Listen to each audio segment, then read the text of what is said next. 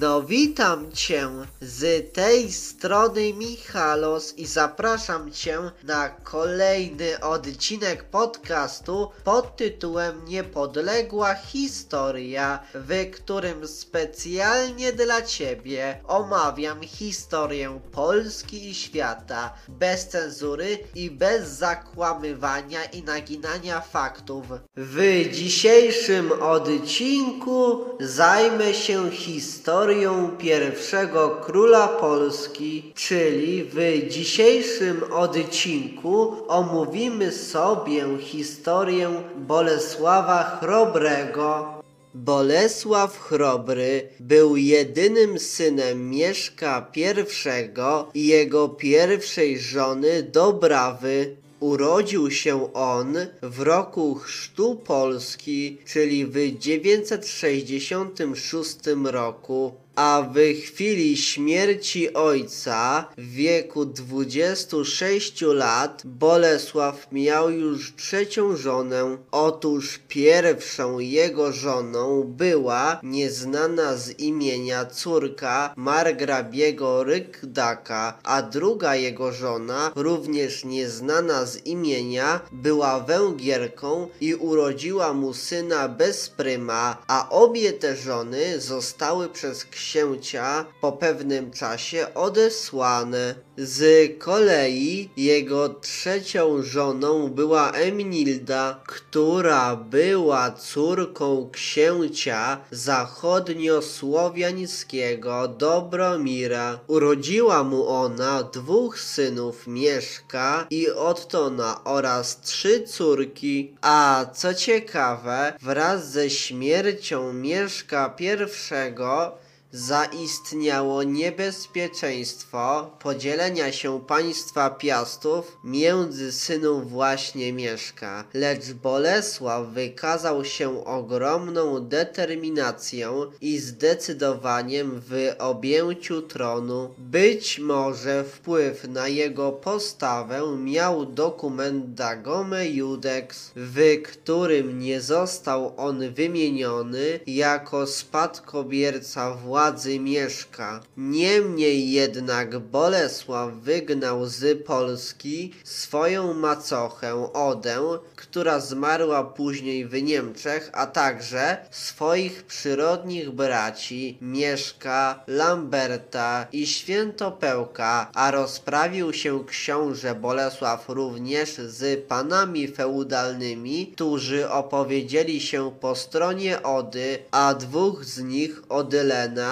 i przybywoja kazał oślepić, a te brutalne, acz zdecydowane przejęcie władzy przez Bolesława otwarło mu drogę do przeszło trzydziestoletnich rządów bez wewnętrznej opozycji. Opowiedziałem tobie już, jak Bolesław Chrobry doszedł do władzy, więc warto teraz coś powiedzieć na temat jednego z najbardziej znanych i najbardziej ważnych wydarzeń w historii państwa polskiego, jakim jest i jakim będzie zjazd gnieźnieński w tysięcznym roku w roku tysięcznym wraz ze swoją świtą podążał niemiecki cesarz Otton III, no a głównym powodem wizyty tak ważnej osobowości była pielgrzymka do grobu świętego Wojciecha, czyli misjonarza zamordowanego w Prusach. A co ciekawe, Otton III znał bardzo dobrze Wojciecha, świętego Wojciecha i gorliwie przez to zabiegał o jego kanonizację. No a drugim powodem wizyty Ottona III w państwie Piastów był powód natury politycznej. Otóż młody cesarz chciał z cesarstwa stworzyć państwo powszechne, w którym nie byłoby dominującego narodu, narodu, a te cesarstwo według jego pomysłu składałoby się z czterech części: z Italii, z Galii, z Germanii, a także ze Słowiańszczyzny. A co ciekawe, jako zarządcę ostatniej części, czyli Słowiańszczyzny, odtąd widział właśnie w Bolesławie Chrobrym, a więc na podstawie tego można się domyślać, że Bolesław Chrobry wywarł na Ottonie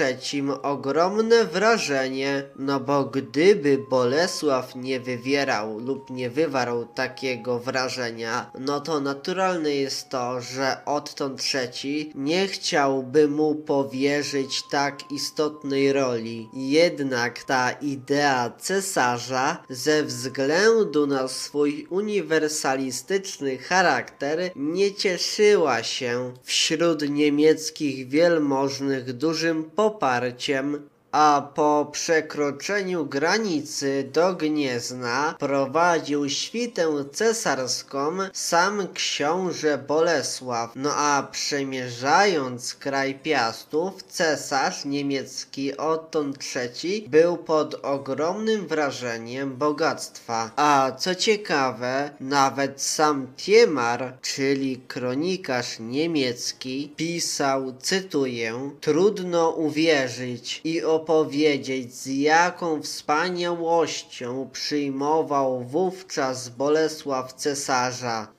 Podczas jednej z uczt w Gnieźnińskim Grodzie cesarz włożył na skronie chrobrego swój własny diadem, a także podarował mu symbol władzy, czyli włócznię świętego Maurycego, no ale gest ten nie był koronacją, gdyż to uczynić mógł tylko papież, choć według Gala Anonima Oton wtedy powiedział, cytuję, uwaga, nie uchodzi to by jakiego i tak wielkiego męża księciem nazywać lub komesem, jakby jednego z pośród dostojników, lecz wypada chlubnie wynieść go na tron królewski i wywyższyć koroną. No ale ten gest Ottona III w stosunku do Bolesława Chrobrego był po prostu zwykłym podstawowym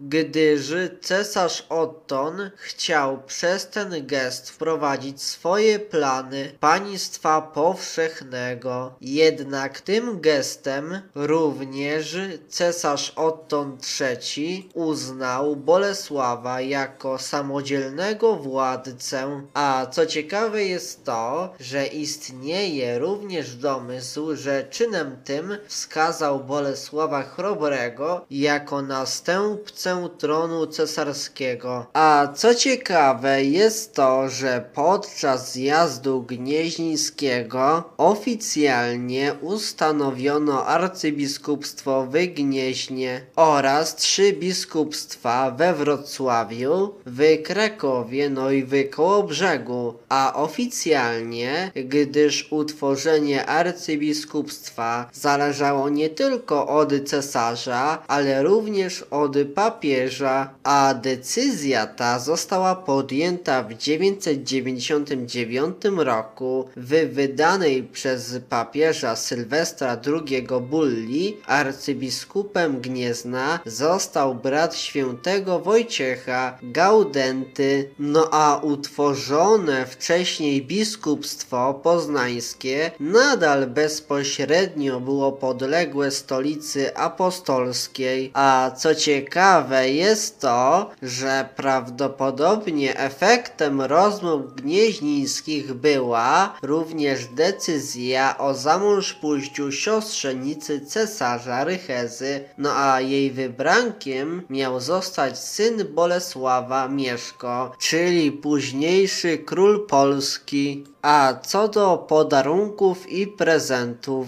otóż Bolesław nie pozostał Ottonowi dłużny, gdyż obdarzył swoich gości licznymi darami, a nawet sam cesarz otrzymał 300 pancernych żołnierzy, którzy szczególnie upodobali się Ottonowi. Z kolei po zakończeniu się tej imprezy, czyli zjazdu gnieźnińskiego, Bolesław odprowadził cesarza Ottona III do granicy i dalej w głąb państwa niemieckiego. No a po zjeździe Bolesław starał się o formalną koronację u papieża i wysłał on nawet opata benedyktyńskiego Astryka Atanazego do Włoch. No ale jednak sytuacja się trochę skomplikowała, no bo w Rzymie wybuchło powstanie sprowokowane przez Bizancjum, no i przez to papież i cesarz musieli uciekać do Rawenny. No a państwo kościelne w tej sytuacji zwróciło się o pomoc do innych państw. Los oczywiście padł na sąsiadującą Wenecję i Węgry. No a tym sposobem w dowód wdzięczności koronę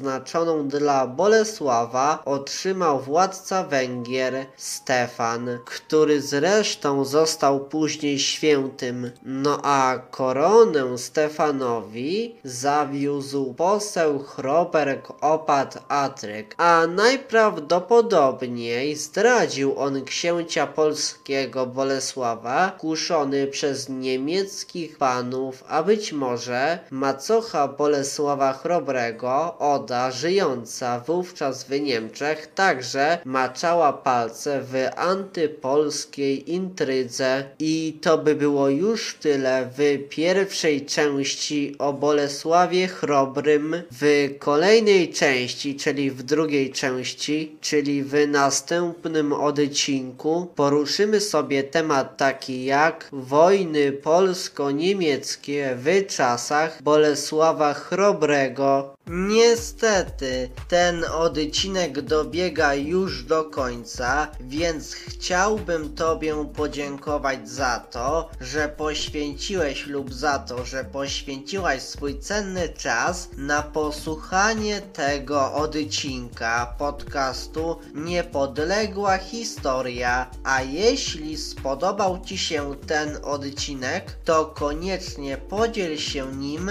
z innymi, udostępniając go dalej, na przykład za pomocą Messengera, po prostu wysyłając link swoim znajomym do tego odcinka, czy po prostu za pomocą Twittera, czy po prostu za pomocą Instagrama, czy innego narzędzia, czy innej aplikacji social media. Z góry dzięki za okazaną pomoc w takiej postaci. No dobrze, ja muszę się już żegnać z Tobą. No to do usłyszenia w następnym odcinku. No to cześć, pa.